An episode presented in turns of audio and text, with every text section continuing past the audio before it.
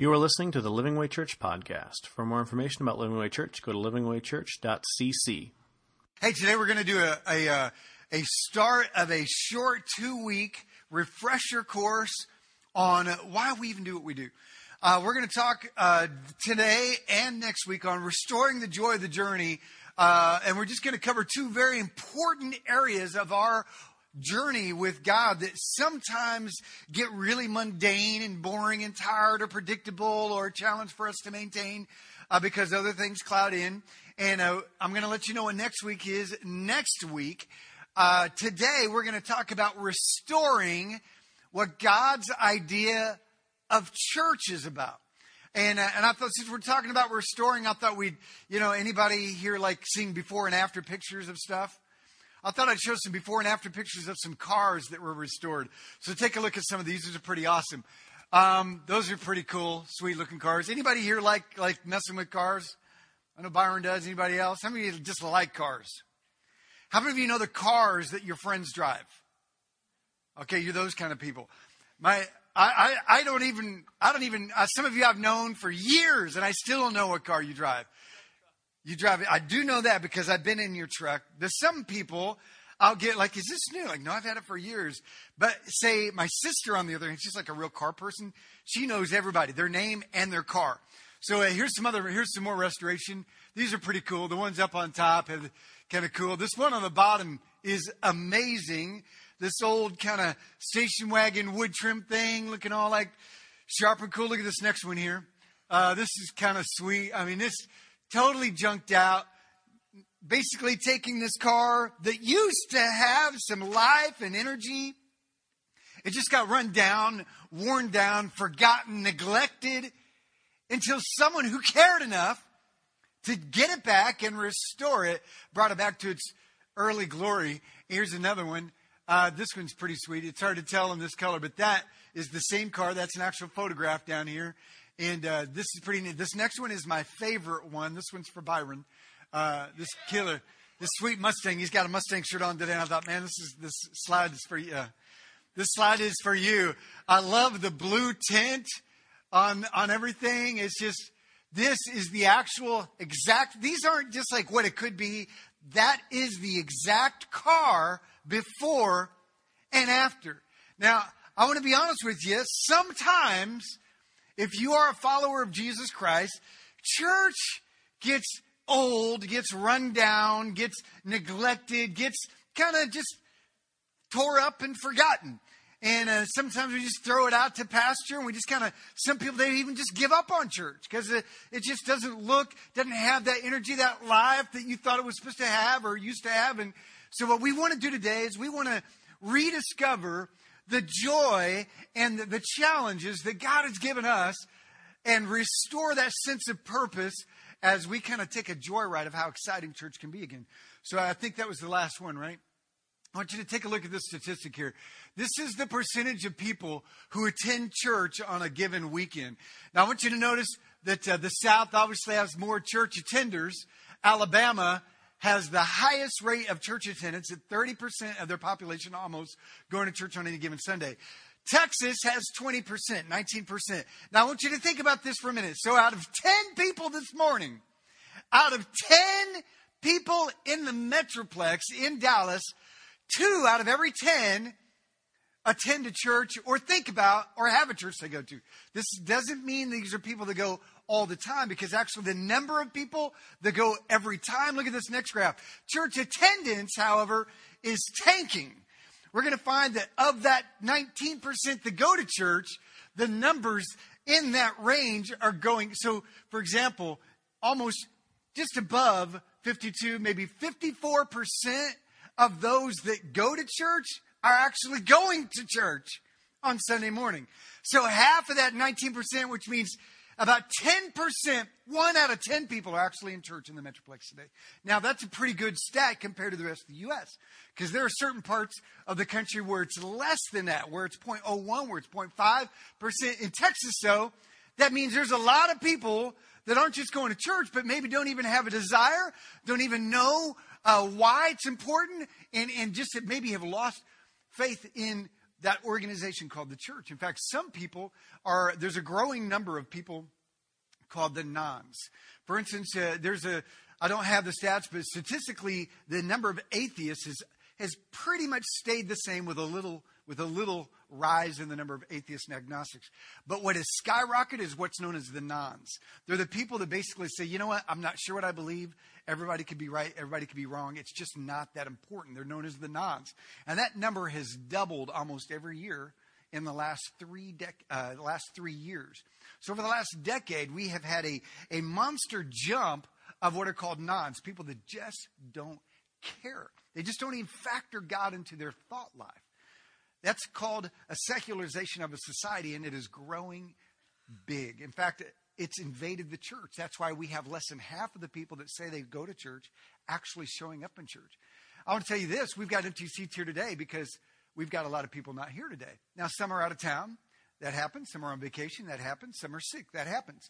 What I talk about today doesn't have anything to do with those that are sick or out of town on vacation or have, uh, you know, a rare or occasional uh, reason. What I want to talk about today is if we actually had every person that says Living Ways our church, in my church, we would not have hardly any seats in this room available. Obviously, we do. You know, and every Sunday afternoon, my wife and I, we do the tally. We do the mental tally. Who was here? Who wasn't here? We kind of run through the list mentally and we try to kind of formulate in our mind who, okay, they're, they're doing this. Okay, they're doing that. Well, we haven't seen them in a few weeks. So we start strategizing on how, on a reeling them in and, and doing kind of the pastoral shepherding, fishing kind of retriever type stuff. And, and what I want to do today is I want to hopefully spark a sense of purpose in your life. How uh, maybe you've been in church a while, maybe it's not exciting anymore, maybe it seems stressful, tiresome, a duty or an obligation. I want to to find that this is a restoration of time and joy in your life. Today, I want to talk about restoring the joy of God in your church life. Different schools of thought on church. Some say it's stuffy institution. It's trivial. Some say it's biased. Some say it's all tradition. Some say it's too political. Some say it's just a dating scene. Some say it's a place to meet our own needs. Some would say uh, that church is not that important or it's not that vital. Some say it's optional. Some say you can be a Christian and not really have to go. Some say I get it online, so I'm fine. Ooh, that rhymed. I remember that down. That's kind of sweet. I didn't know I was a rapper. And some say, well, I just need me, you know, a cup of coffee in my back patio, and I've got church, uh, nature, and the Bible. A round of golf is, is, I can get more out of a round of golf, someone might say, than what the preacher might teach me. Uh, besides, some might say it's just corrupt, anyways. So I have a question for you. Really? Really? Because this is kind of the overall picture Less than 20% of Americans attend service. Those that go, 74% don't even engage. 9% of the church funds the church ministry. For instance, out of our church, about if we have 150 people in this room, then that means one point, you know, uh, that means like about 10 to 15 of you actually are taking care of the needs of this church. Uh, there's a staggering 80% of high school students, when they graduate, drop out of church altogether. They just don't see it important. They just don't see it relevant. They're, they're, it's not part of their system. It's not part of their life. So they just drop out. So God has something better in mind. That's what I want to talk about. The pastor who is Pastor Jesus is a master restorationist. You know, those guys on TV that take those junkers and they go through and they restore it. That's Jesus with the church. He is a mess. He's rolling up his sleeves. He's getting greasy. He's getting dirty. The pastor Jesus is here. Let's define this thing called church, the Jesus model of church. So let's talk about what is church. And it starts with, by the way, knowing that Jesus is passionately in love with you. So if you're here today and, and you're not a, a believer in Jesus Christ, you're not a follower of Christ, I want, want you to just sit back and know how important you are to us. And a large part of why we are here is because of you, because we love you. And we want you to know that, that if you ever make that decision to cross the line and become a follower of Christ, I want you to know how important your role in a local church is and God's view of the church. I want you to know that Jesus passionately loves you. If you are a follower of Christ, He loves you. He didn't just come to earth to show us a better way. He came to earth to die for our sins so that we might have life again and connect with the purpose of God on this planet. So that the kingdom of God might be seen and experienced on earth as it is in heaven. That is what Jesus has called us to be. He loves you. And He hasn't left us and abandoned us. He's still with us and He's given us His Spirit to empower us. And with that love, He has given a dynamic mission called church. Now, church is my, this is my definition of church. This is followers of Christ who purposely and regularly meet to grow in Christ together and to extend Christ together. Now, that's the definition that I came up with based upon what I feel like all the New Testament is speaking about church. It's purposeful, it's regular, and it has two purposes to grow in Christ and to extend Christ. That is the mission, the goal of why we even are here right now. It's not a program. It's not an event. It's not a band. It's not a speaker. It's not a clown and pony show. It's not the numbers. It's not about Christmas and Easter. It's, it's more than that. The church is the beacon of life and hope on the planet, and you get to be a part of it. In fact, the word in the New Testament for church is called ecclesia. Everybody say ecclesia.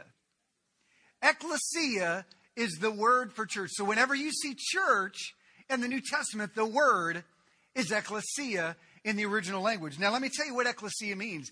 Ecclesia is a Greek word that means to gather together. It means to assemble.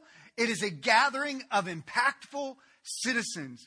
Here's where the idea of church came from. First of all, anything that's good is from the Lord. So uh, I want you to know that this idea of church, long before Jesus instituted the spiritual church, is something that God had in his mission. But several hundred years before Jesus Christ, there was a city called Athens. And in Athens, there was a, a group of people that were made up of people that served in the military and those that owned a local business in the community. The reason military because it showed citizenship and commitment, and business leaders because it showed an investment into the community. And what they would do, this group of citizens and business leaders would meet once a week to strategize on how to make their community better. That group, hundreds of years before Christ, was called ecclesia. And what Jesus did is he took a common idea that was at the time and he gave it a new purpose of a spiritual. He says, You've heard of ecclesia? Well, there's going to be a new kind of ecclesia. The idea is now it's a spiritual ecclesia, a new kind of gathering, a new kind of assembly. We're not just meeting under the how can we be better people and better citizens. It's how can we make a difference in the world for the kingdom of God. This is ecclesia. In fact, ecclesia means to get together, to gather together. It means to assemble. Let's look at it. It's basically shakers and shapers who make a difference. Let's take a look at the first time it's ever used in the New Testament, and it was by Jesus himself in Matthew 16. This is what Jesus said. He said, uh, he's talking to his disciples, and he says, a lot of, there's a lot of talk about who I am. And this is what he says. He says, but what about you? He asked, Who do you say that I am? And Simon Peter answers, Well, you're the Messiah. That's the Christ. You are the one prophesied in the Old Testament. You are the one we've been waiting for our whole life. That's the Messiah.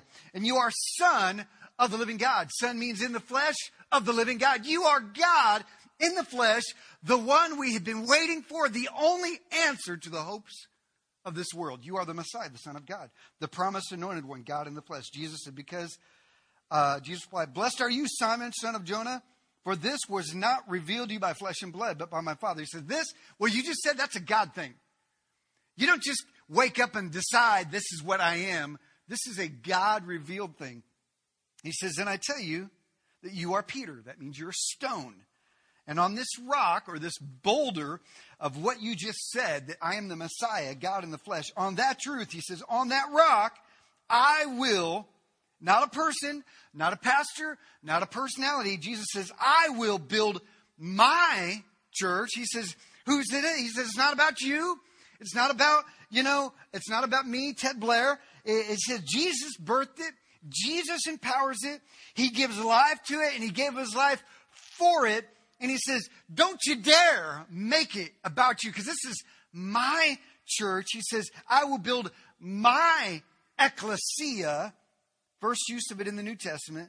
New assembly of impactful citizens who meet together to impact the citizen, uh, the community for my name's sake. He says, this new group of shakers and shapers, he says, in the gates of hell will not overcome it. Hell itself can't stop what I am going to do. That's the first place it's mentioned. He said, Peter, you're a stone. You're a piece of ecclesia. Ecclesia will build, be built on that unmovable boulder of who I am Jesus, the Christ, the Messiah, the one the world has been waiting for, God in the flesh. And today, true believers around the world gather under that truth and under that foundation. And if they don't gather under that truth and foundation, the Bible says they're not built on the foundation of the ecclesia that Jesus is talking about. So after Jesus was resurrected, many of you guys know the story. He, he lived a perfect life. He died on the cross for our sins. And he was buried, and three days later, he rose from the grave to show that it was absolutely true and what he said was true, and that his death did pay sufficiently for our sins. And he rose again and then he met with his disciples and he says, I'm going to empower you with a gift called the Holy Spirit.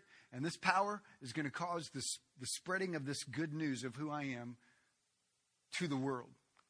And the book of Acts is that story. It's how the church began and how it was empowered, how it was generous, how it was loving, how it was an intentional, missional, uh, missional gathering of followers of Christ to meet, to grow in Jesus together, and to tell the world of Jesus together. It was a slice of the kingdom on earth. That's the church. Now, the Bible has these different words for church. Now, I want to, this, the Bible gives a picture. I've got this puzzle here, and uh, I don't know if you can tell, but it's a, it's, it's a vibrant, full, like real bright picture of, uh, of, of leaves, fall leaves. And what I'm going to do is I'm going to pass it out. I'm going to start right over here with Tiny, and I want everybody in this room to take a piece from the puzzle. Okay? Try not to spill them because everyone's important. Now, I want you to realize this is it on the front of this puzzle. If you've ever bought a puzzle, uh, some of you guys have heard me do this illustration again. I really felt like it was important to drive it home today with this again. Is that uh, on the front of this box is a picture of what we're going for, right? I mean, have you ever tried to put a puzzle together without the picture? It is possible. Uh, it takes a little bit of time, but uh, you may not get the picture that you were you, you know you're planning on, especially if all the shapes and sizes of the pieces are the same. So you have the box to guide you. Let me tell you something. The Word of God is the box cover to the church of God. If we want to know what the church is to look like, we just look at the box cover, God's Word. Because God's Word will always be reminding us of what we should be looking like and what we're going for and the goal that we are to have concerning the church. And if we're going to rest, uh, restore, if there's going to be a restoration of your view of church, then, then you need to start with a box cover. You need to see what the picture was supposed to look like. And you start with the New Testament. The book of Acts is that picture. Now, in the Bible, there are different names for the church in the Bible. These are some of the names for the church. The Bible calls the church the city on a hill. That's the mountain of God or a beacon of hope on the earth. On the earth, the church is like a place that when you look across the landscape of the world's depravity and pain and suffering, you see on the mountaintop a bright light to guide you to hope. That's the church, the city on a hill. Matthew 5 says that Jesus tells his disciples that you'll be a city on a hill. In Revelation 21, it refers to the church as that city Another word for the, the church in the Bible is the word called Zion. Uh, this was way before the Matrix. A Matrix did not come up with Zion. It's actually right out of the Bible. Zion was the name for the city of Jerusalem. And in the New Testament, it is the name for the city of God on earth. And, and in the New Testament, John chapter 5 and Hebrews 12, the church is called Zion, a place of hope. Another word for the church is called the household of God. That's God's family on earth. Ephesians and 1 Timothy and Galatians 6, they all say, man, you're now, when you become a follower of Christ, you're part of the household of God. And then he goes on the next one. I love this one, 1 Timothy 3. He says that the church is the pillar and foundation of truth. That means the church is the keeper and the one who holds up God's truth on the earth. And then another word for church is called the body of Christ. That means we are the hands and feet of Jesus, who is the head. And then another great word in the Bible for church is bride of Christ, the bride of Jesus. And that means we are the Jesus beloved on the earth. And we are the one who Christ loves and is completely, intimately connected to on the earth. Man, the church has so many beautiful names in the New Testament. Ephesians 1.22 says, And God placed all things under his feet, that's Jesus, and appointed him to be head, that's pastor, over everything. And if you have a Bible, circle this for the church. That's Pastor Jesus. For the church, which is his body, the fullness of him who fills everything in every way. See, Jesus came to build the church. He died so that you could become the church. He purchased the church with his shed blood on the cross. And the church belongs to Jesus. It was commissioned by Jesus. It was ordained by Jesus. It was empowered by Jesus. The pastor of the church is Jesus. The church is called his greatest love. And he is coming back for the church, the ecclesia. Now, I'm head over heels in love with Jesus' bride. And that's a big reason why I'm a pastor.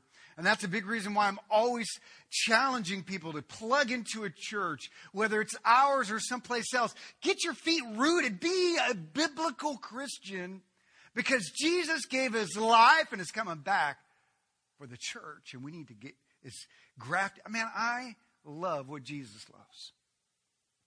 To love what he loves though it's lost, though that bride has lost a lot of beauty contests, I still love that bride. And that's because it's you. You are the church. To have issues with the church is to have issues with Jesus.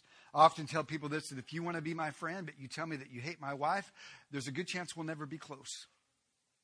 If you say, Ted, I love you, but man, I can't stand your kids, I'm going to say, you know what? We're done, brother. Because with me comes my family. With me comes my wife. I love my wife. I love my kids. If you have a problem with my wife and kids, we will never be close. But yet people say, I love Jesus, but I hate the church. Well, then you'll never, you'll never be close to Jesus without a love for his bride and his family. Trash talking the church. I tell you, Jesus is passionate about the church, and so should we. Ecclesia is not a structure, but a culture of people committed to life together and giving life to those around them. It is life. I want to give you some excuses why we say no to ecclesia. Few excuses. These are called ecclesia excuses. The excuses we make. Uh, check out this picture. Sunday decline slide. Check this. This is the reason kind of folks have uh, they don't come to church sometimes. The, the, of course, the cutouts, those are the blank bodies, those are the empty seats. Look at some of these. There, there's no one else my age, uh, fed up with church politics, trying that new atheist church. The kids are playing football. Children won't keep quiet. People stare. Sitting in the coffee shop, reading the paper. Uh, the Thursday night home group is my church. No one here talks to me. If I in trouble if I don't build that wardrobe. I got to look better. I got to look nicer. These, you know, whatever the excuse is, it's time to get rid of it and restore the joy of that journey called the church. So I want to hit a few of these big ones. Here's the first big one that a lot of people give is that I don't think ecclesia, uh, I don't think I need ecclesia. I don't think I need the church. I think I can do it on my own. I can't tell you how many people think that they can be the church by themselves. When the word ecclesia itself means to assemble together. It means to gather together. Jesus said, I'm going to build a new gathering of people that will make an impact that the world has never seen. Well, I, hey, you know what? I can be the church and have coffee by myself on my back patio or a little walk in the woods. That's not church. That's a personal journey with God, and that's important. But that's not church. That's not ecclesia. Do you need ecclesia? Yes, You can't be ecclesia by yourself. It's not watching online ministry services. It's not reading a book. It's not a walk. Ecclesia is people being together and connected together. Everybody say together. That's basically ecclesia in definition. In fact, try this one verse alone and see how well it works out for you. It says this in Romans 12 10. It says, Be devoted to one another. Honor one another above yourselves. Never be lacking in zeal, but keep your spiritual fervor serving the Lord. Be joyful in hope, patient in affliction, faithful in prayer. Share with the Lord's people who are in need. Practice hospitality, which you do with one another. Uh, bless those who persecute you, which you do with another. Bless and do not curse. Rejoice with those who rejoice. Mourn with those who mourn. Live in harmony with one another. Don't be proud, but be willing to associate with people of low position. Don't be conceited. Don't uh, repay anyone for evil. Uh, for evil.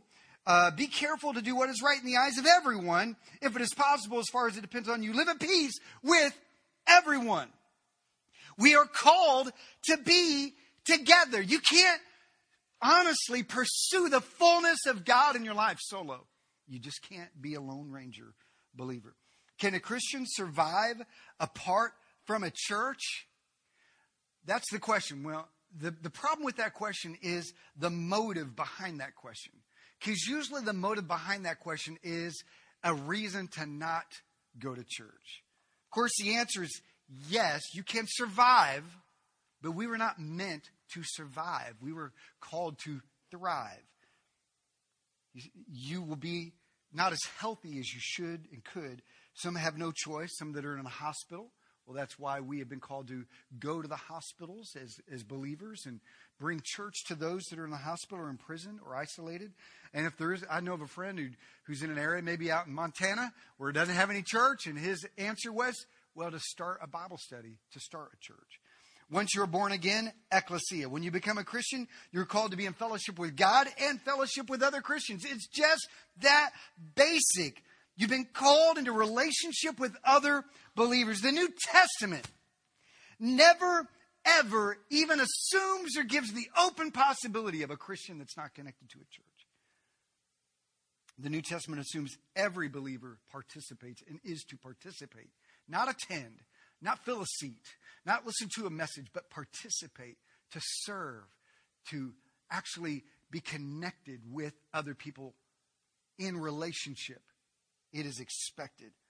All believers are in the invisible body, but we are called to be a part of the visible body, which is the church, the local body. The New Testament gives examples over and over. In fact, all of the New Testament examples of church are those that are connected together. Even when it mentions the universal church is in relation to your role in a local church. It's unbiblical and illogical for you to think that you can be a part of the worldwide church yet refuse to gather in a local church. It's like claiming you have a car when the fender's in Toledo and the engine's in Garland and the wheels are in Wisconsin and the seats are in Tucson. You don't have a car, you have a junkyard inventory. And it just won't function until the pieces are together and working together. Number two reason is I think just hanging out with others is church. A lot of people think, well, I think just, you know, if I just go out to, you know, if I, I went over to my friend's house, they're Christians Friday night, we played some board games and we talked a little bit about God, that's church.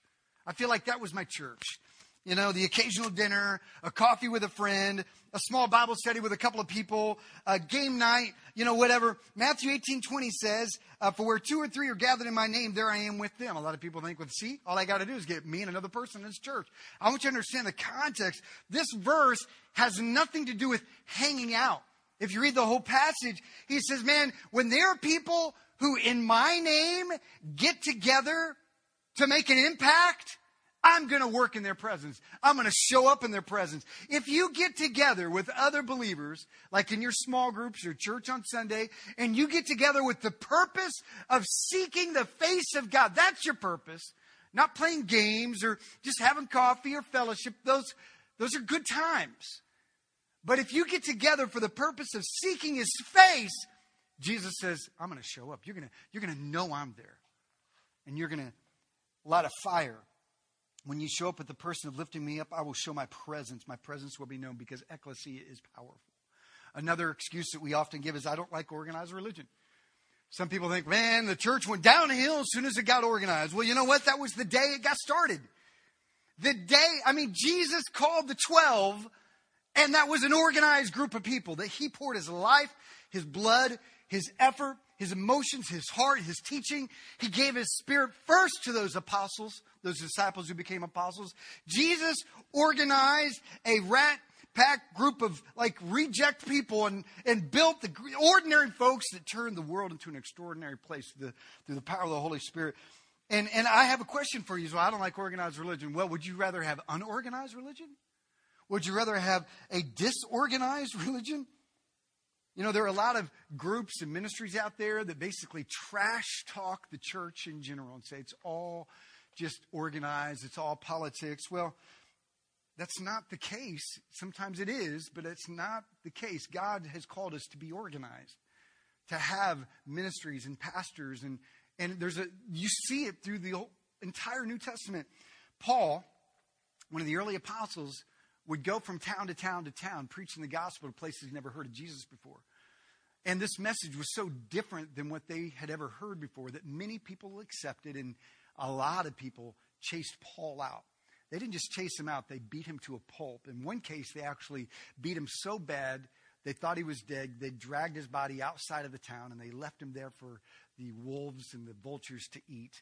And the church that was there, the few disciples that became Christians, went out, brought him back into town, and then that night they nursed him together. And then the following day they slipped him out of town. And you thought, man, gee, Paul's, it was good for Paul. It would be great if he never went back there again because town after town, he preached the gospel, risked his life for the gospel, and then had to move on. But this is what we forget. Look at this. In Acts 14 21, then they, it's Paul and Barnabas, then they returned to Lystra, where he was chased out, Iconium, where he was chased out, and Antioch, the very place that he was beat to a pulp. I'm thinking, what? He went back to the cities where he was abused and beat up. Why in the world would anybody ever risk their life to go back? I understand you risk your life for the gospel of Jesus Christ. Great, man. People get saved. Now just kind of send them some letters, but stay out of there. But no. Why did he go back? Listen, he went back strengthening the disciples, that's the new Christians, and encouraging them to remain true to the faith. We must go through many hardships, he says, to enter the kingdom of God. Well, they said, well, Paul and Barnabas appointed elders for them in each church, that's organization, and with prayer and fasting, that's plans, he committed them to the Lord in whom they had put their trust. So Paul risked his life the first time for the gospel. He risked his life a second time for the church, for organized communities of faith with elders and pastors in place. In fact, the New Testament is written to specific local churches. Almost the entire New Testament is written to a local church. It's not written to some vague, invisible group of whoever's out there who calls himself a Christian. No, the book of Corinthians was written to a specific church in the city of Corinth. The book of Ephesians was written to a specific church in the city of Ephesus. The book of Galatians was written to a group of churches that were in an area called Galatia. And time and again, even the books like Timothy were written to a guy named Timothy who was the pastor of the church in Ephesus. We have very specific letters written to very specific local churches. Think about this. If someone said, I can give my life to Christ and not go to church, they would have never heard the word of God given to them through the apostles because they would have checked out of the local community. The only reason we have the church today is because people were committed to gathering together and hearing and following in the apostles' teaching and doctrine. This is, this is something we need to grab a hold of. The church is not an individual thing. This is a community thing. Church is full of flawed people. Some think, well, I think the church is corrupt. Well, some might think it's not ecclesia, it's just ek. Some are, sadly, and even in the Bible, we see pictures of churches that struggled with problems. But we are still called to connect to this great thing that Jesus is building. Church is full of flawed people. And you know how I know? Because you're here. And I'm here. And there's no perfect church. And the good news about that is because, thank God, that means you're welcome here. That means that we can walk together in Christ. Ecclesia is for flawed and imperfect people. Here's the last excuse that people give, and that is, I don't think I should have to go to church. I just, you know, it's optional. Yeah, I believe the church is important and all this, blah, blah, blah. You know, it's good. But, you know, it's optional. It's whenever I have time. It's whenever I can squeeze it in. It's whenever my work schedule allows. It's whenever it doesn't conflict with something that I'm doing. It's optional. Again, this is not having to do with those who are sick or on vacation or have these, uh, uh, you know, rare occasions where they're missing. Uh, Luke 4:16, Jesus said he went to the synagogue every week as was his practice. Different translations say as was his custom. The first uh, Christians gathered every single week. Acts 27 says, And upon the first day of the week, when the disciples came together to, to break bread, that's communion, Paul preached to them. I want you to hear this. Man, the early church knew the vital value of meeting together, not just like a couple times a month, but weekly. If it all, you know, it's something to protect, it's something to, to value enough that you see it as something that is so important, not because it, you're, not because it makes you a Christian or not, but it is a reflection of your light in the world, and together we make an impact. But because Christ, at least, if you can grab onto the idea that Christ has called you to this body, to this people. Hebrews 10:24 says, "And let us consider this is pastor's favorite verse on trying to get people back in church. Maybe you've heard this verse. And let us consider how we may spur or encourage one another on towards love and good deeds, not giving up meeting together, as some are in the habit of doing. There are some people, man, they, they love church. They're joined a church. They're part of a church, but they've gotten out of the habit of going. They just go every now and then. It's not something that they're like, you know, fully engaging in every week. It's important, but, you know, they've gotten out of the habit. He says, man, don't give up on meeting together as some have a habit of doing. He says, but encouraging one another all the more as you see the day approaching. As you see, he says, man, there's, there's tough times coming, and they're going to get tougher, and that much more do we need each other. Pastors use that verse to get people in church because it is a really good verse that really tells you you need to not have a poor habit of this. Let, let me illustrate it this way. We've got this box cover, and I passed out some uh, some some pieces of the puzzle. Everybody hold up your piece to the puzzle. Everybody hold up your piece. I like puzzles, not as much as my daughter Summer and Nicole. They love puzzles. We have we have uh, puzzles at any given time underneath our furniture that uh, every few days they will pull out, and the two of them will put a puzzle together. And sometimes uh, the dog will find a piece of puzzle. You can put your arm down. Um, thank you. Uh, uh, the dog will find a piece of that puzzle, and I don't know if you've ever Anybody here ever tasted cardboard? It's actually pretty tasty, isn't it? it is. Uh, that's a whole other topic, but it's it's got this little like little salty kind of thing to it. So the dogs are like, mm so you find this soggy mess of a piece or chewed up piece, but they don't swallow they just chew on it and lick on it. Well, sometimes the dog will get a piece, and and they're like, the puzzle's almost done, and they're like, there's a piece missing, and they don't know what to do. They don't know where to go. And uh, all of a sudden, a, man a manhunt uh, occurs, right? They're, man, they're opening up cushions and pulling out the chair and, and looking all over. And finally, we find this, this rotten, tore up, chewed on piece. But it's found. And closure, right? Closure. It's done. You might take a picture of it because what a, what a beauty. And you look at the box and you're like, that's pretty good even though some of the pieces are bent, even though some of them are chewed on. But here's what's important is every piece is vital. And when people say, well, I don't, I don't think I need church. Well, you know what? Maybe there's weeks when you don't need church, but there's not ever a week where we don't need you. And when you're missing, it's a manhunt. Like I said, Nicole and I, we evaluate everybody in our church that we can think of who isn't here because when you're not here, a piece of our church is missing, piece of us is missing. You should feel the same way when you miss because you're part of the picture. You're part of the plan. God's box has a picture that we are to reflect, and when you're missing a piece that is vital, is gone. 1 Corinthians 12 12 says, just as as a body, though one, talking about the church, though we are one church, it has many parts. But all its many parts form one body, so it is with Christ. He says, For we are all baptized by one Spirit so as to form one body. The church, whether Jews or Gentiles or slave or Greek, doesn't matter, matter what your background is, how much money you make, or how you grew up, or what color you are. He says, man, we are one. He says, and we were all given the same one spirit to drink. That means to fill our life. Even so, the body is made up of one part, it's not made up of one part, but of many parts. Then he goes on to talk about some of you the eyes, some of you the feet, some of you the hands, and that we, some of you the toes, and we all have a part in the body. He says, if one part suffers, every part suffers. That means if you're missing, you might be fine, but we're not fine. And you're going to find that if you keep thinking that you don't need church, then you're going to so become so disconnected with the health of your life. And you're going to have these the, the, the deception in your heart that maybe you don't need it. He says, but when one part's missing, it suffers. When it hurts, we hurt.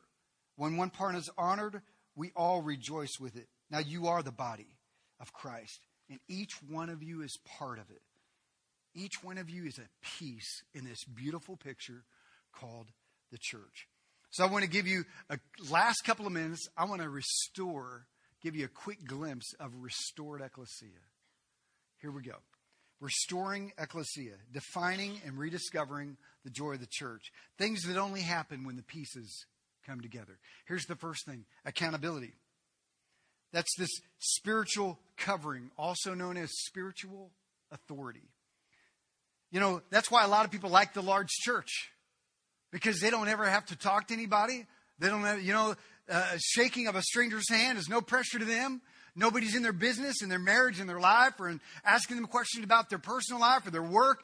They like the big church. Sometimes they can, you know, slide in, sing some songs, high five each other, get a little encouraging message and maybe a little conviction, but then they slide back out. And a lot of people like that. But the problem is that's not true ecclesia unless they are connected to a group of accountability. Because the main part of the church is we are in this together. This is all about being together. We take this serious. First Peter 5 1 through 4 says, To the elders among you, that's the spiritual leaders of the church, I appeal as a fellow elder and a witness of Christ's sufferings, who also will share in the glory to be revealed. He says, Be shepherds. Talk about pastors. Talk about me right now. He says, Be shepherds of God's flock that is under your care, watching over them, not because you must, but because you're willing, as God wants you to be, not pursuing dishonest gain, but eager to serve. And I'm, you know, no pastor that's in it for the money will ever be a pastor that is honoring God because we're not in this for, for selfish gain.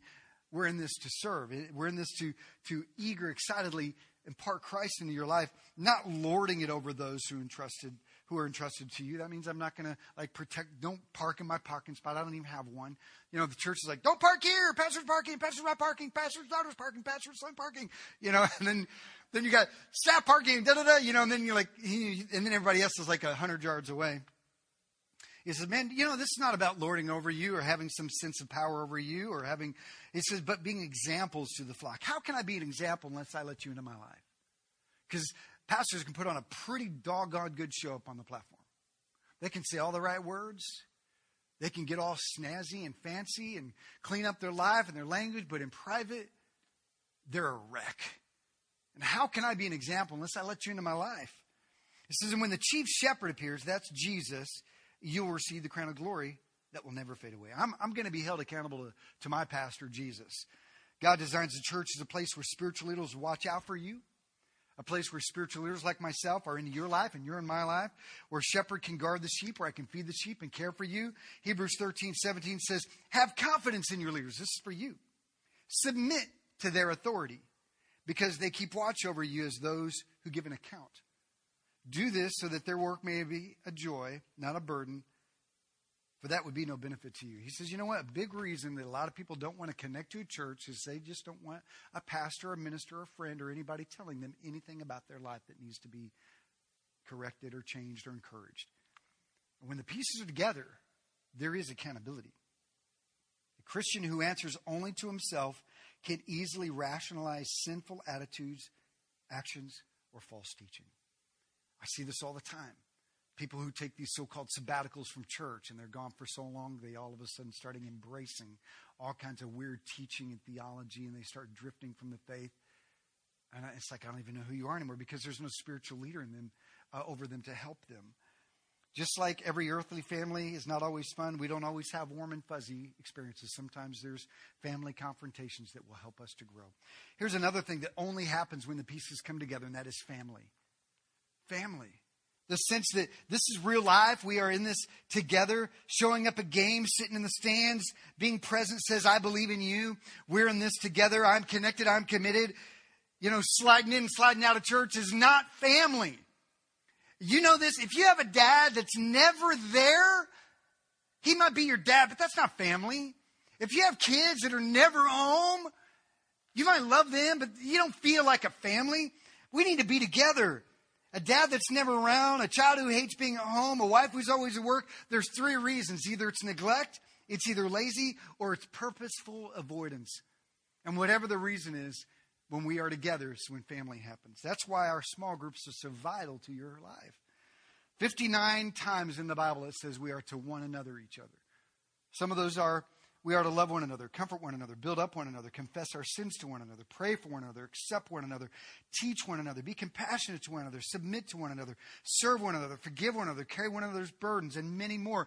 Every one of these are in the context of a Christian with another Christian. A Christian that's in relationship with another Christian. A Christian that is regularly committed to the life of another Christian. All of the one another's in the Bible are geared towards the body of Christ living life as family together. And it only happens when the pieces come together.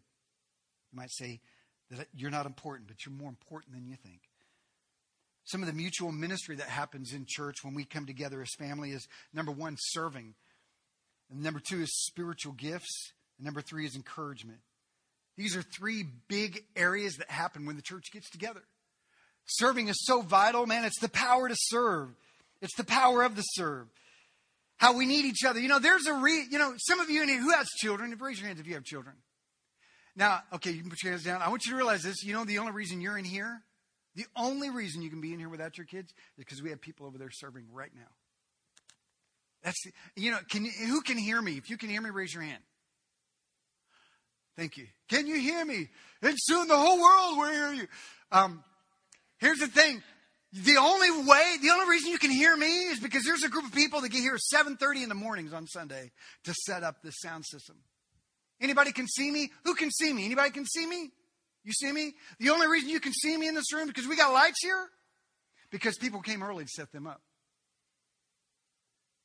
Everything that happens in our church that you rely upon is the church being family and serving one another. And right now, we need some people in Kid Venture. We need some people with the pit crew in the morning. You know, uh, any of you see our signs coming in? Uh, well, not in the auditorium, but outside. Anybody see our signs outside? I didn't, because we don't have any out there other than the, the sidewalk. And we need somebody to say, you know what, I'll take the signs and I'll put them out for us on Fridays and pick them up on Sundays. We need somebody, just small things like that, that help us to be the body, to serve. Family serving family, ministering to one another. It's called kingdom work. The Bible says we have each spiritual gifts. God gives us gifts, not to uh, talents and abilities, not to get wealthy and rich, but to serve one another.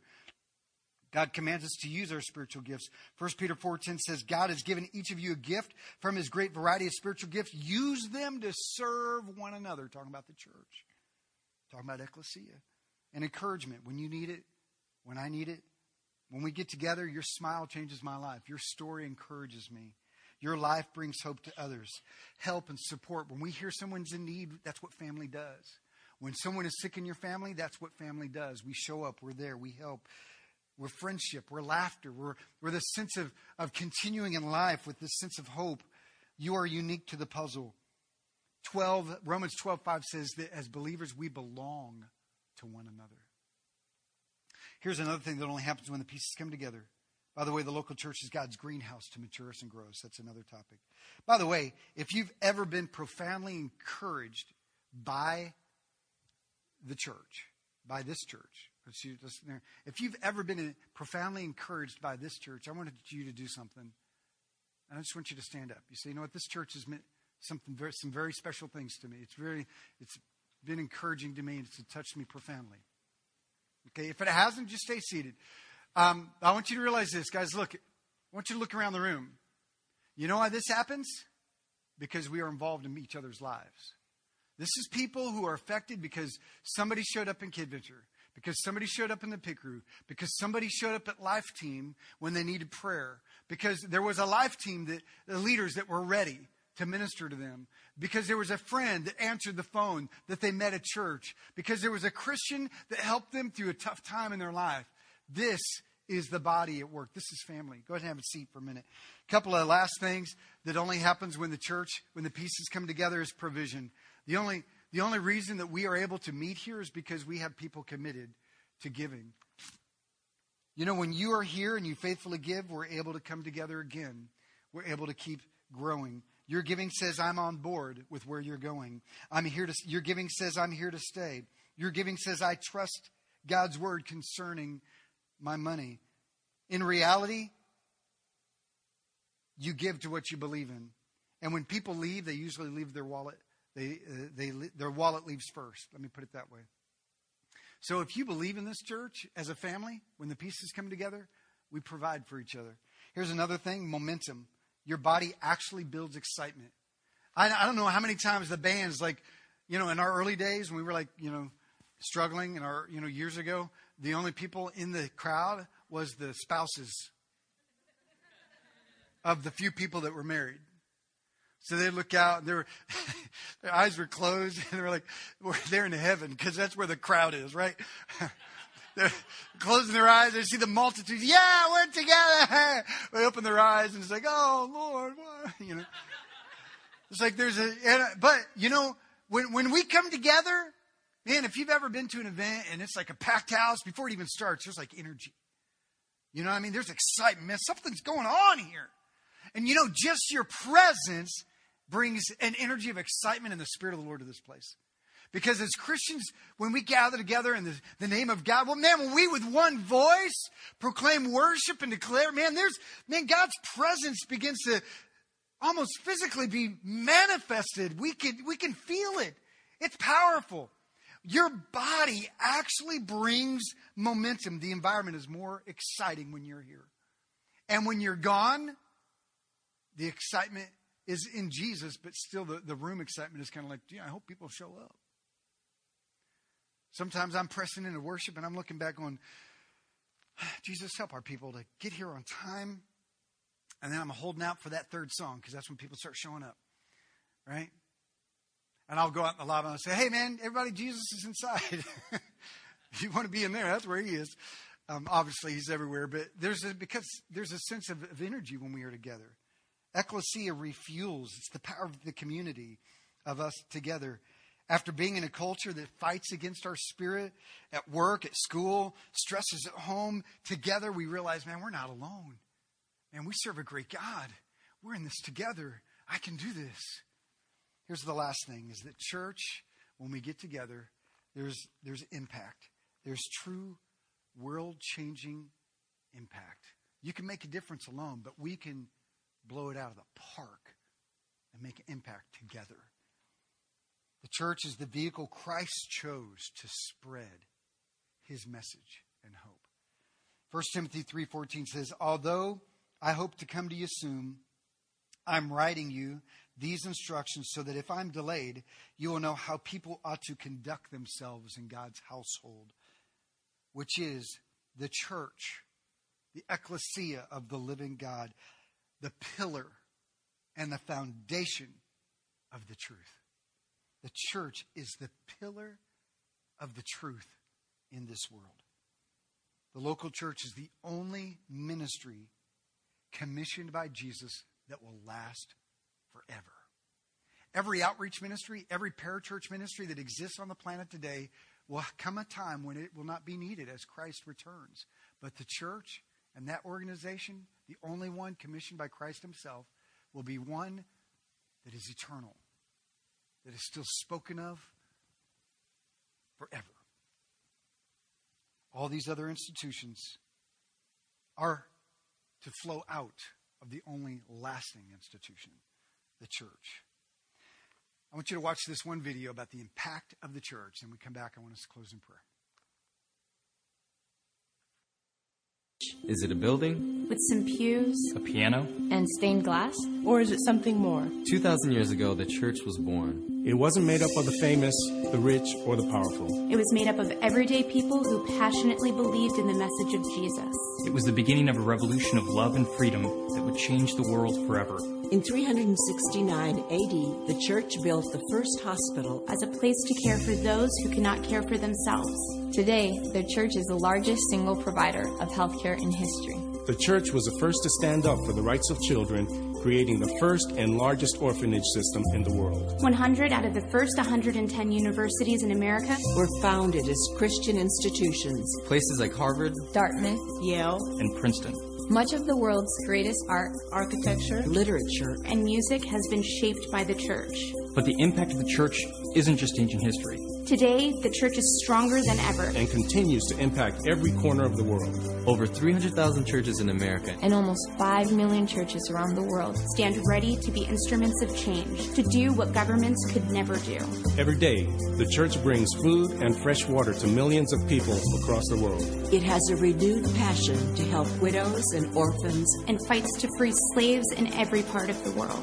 It stands ready as a first responder on the scene to provide relief for victims of disaster. The ripple of Jesus' impact can be clearly seen and felt in the church today. And it's made up of people like me and you. Today, you didn't just come to a building. You came to a revolution 2,000 years in the making. The world is facing as much trouble as ever. But we are not afraid. We were created for such a time as this. We will continue to do what we've always done. Proclaim the message of Jesus. to help a world that needs him so desperately. Welcome. Welcome. Welcome. Welcome to church. The ecclesia was God's plan all along. There is no substitute. Ephesians 3:10 last verse it says this, his God's intent was that now through the church. If you have your Bible circle that that through the church the manifold wisdom of God would be made known to the rulers and authorities in heavenly realms according to his eternal purpose that he accomplished in Christ Jesus our Lord. That through the church, guys, the greatest force on the planet is the church. We are brought into relationship with God to participate in the mission of the gospel. And the local church is the one who's been entrusted with the gospel through the church that the world might know him. Chosen to give and extend the kingdom on the earth. So, your puzzle piece, it's vital. You are important. Here's what I want you to do I want you to keep that puzzle piece. Maybe put it in your wallet, put it in your billfold in your purse, put it on your dresser. And I want you every every Saturday night when you're thinking about sleeping in, every Sunday morning when you're just too tired, or when you're thinking through your work schedule, or when you're thinking through your plans with school, I want you to see that puzzle piece. And I want you to realize you are extremely important and vital to the greatest force on the planet for change the church. So here's my challenge stop dating church, stop floating, and get connected. Because when you date church, you cheat yourself, you cheat a local gathering, and you cheat the world. Let's pray. Father, thank you so much that you have called us to be part of something dynamic and great and beautiful and something filled with joy. God, church was not meant to be a burden or an obligation or something filled with pressure. It was not meant to be an attendance card or a gold star or a check on a list on a weekly list of things to do. God, the church is vital to the impact of the world. And then on Sundays when we gather, we encourage each other. We lift up each other, Jesus. And God, we are trained and equipped so that on Monday, when the church hits the beach, God, when, our, when we unload out of those vehicles and drop out of the out of the planes and the helicopters, God, when our feet lands in that school campus or in that place of work or in our neighborhood or in our homes, God, that when we walk out, we are fully equipped because the church is together in prayer together, encouraging one another, praying for one another. And when we need to, we cry together. And the fight goes on because what you have built, hell can't stop it. God, help us love this bride. God, help us to honor that bride and to protect that bride. For we are that bride. God, I pray I pray in Jesus' name. Amen. Churches, followers of Christ who purposely and regularly meet to grow together in Christ, to extend Christ together. Thank you for listening to the Living Way Church podcast. If you enjoyed this message, we hope you come visit us in Garland, Texas. For directions and more information about the church, go to www.livingwaychurch.cc.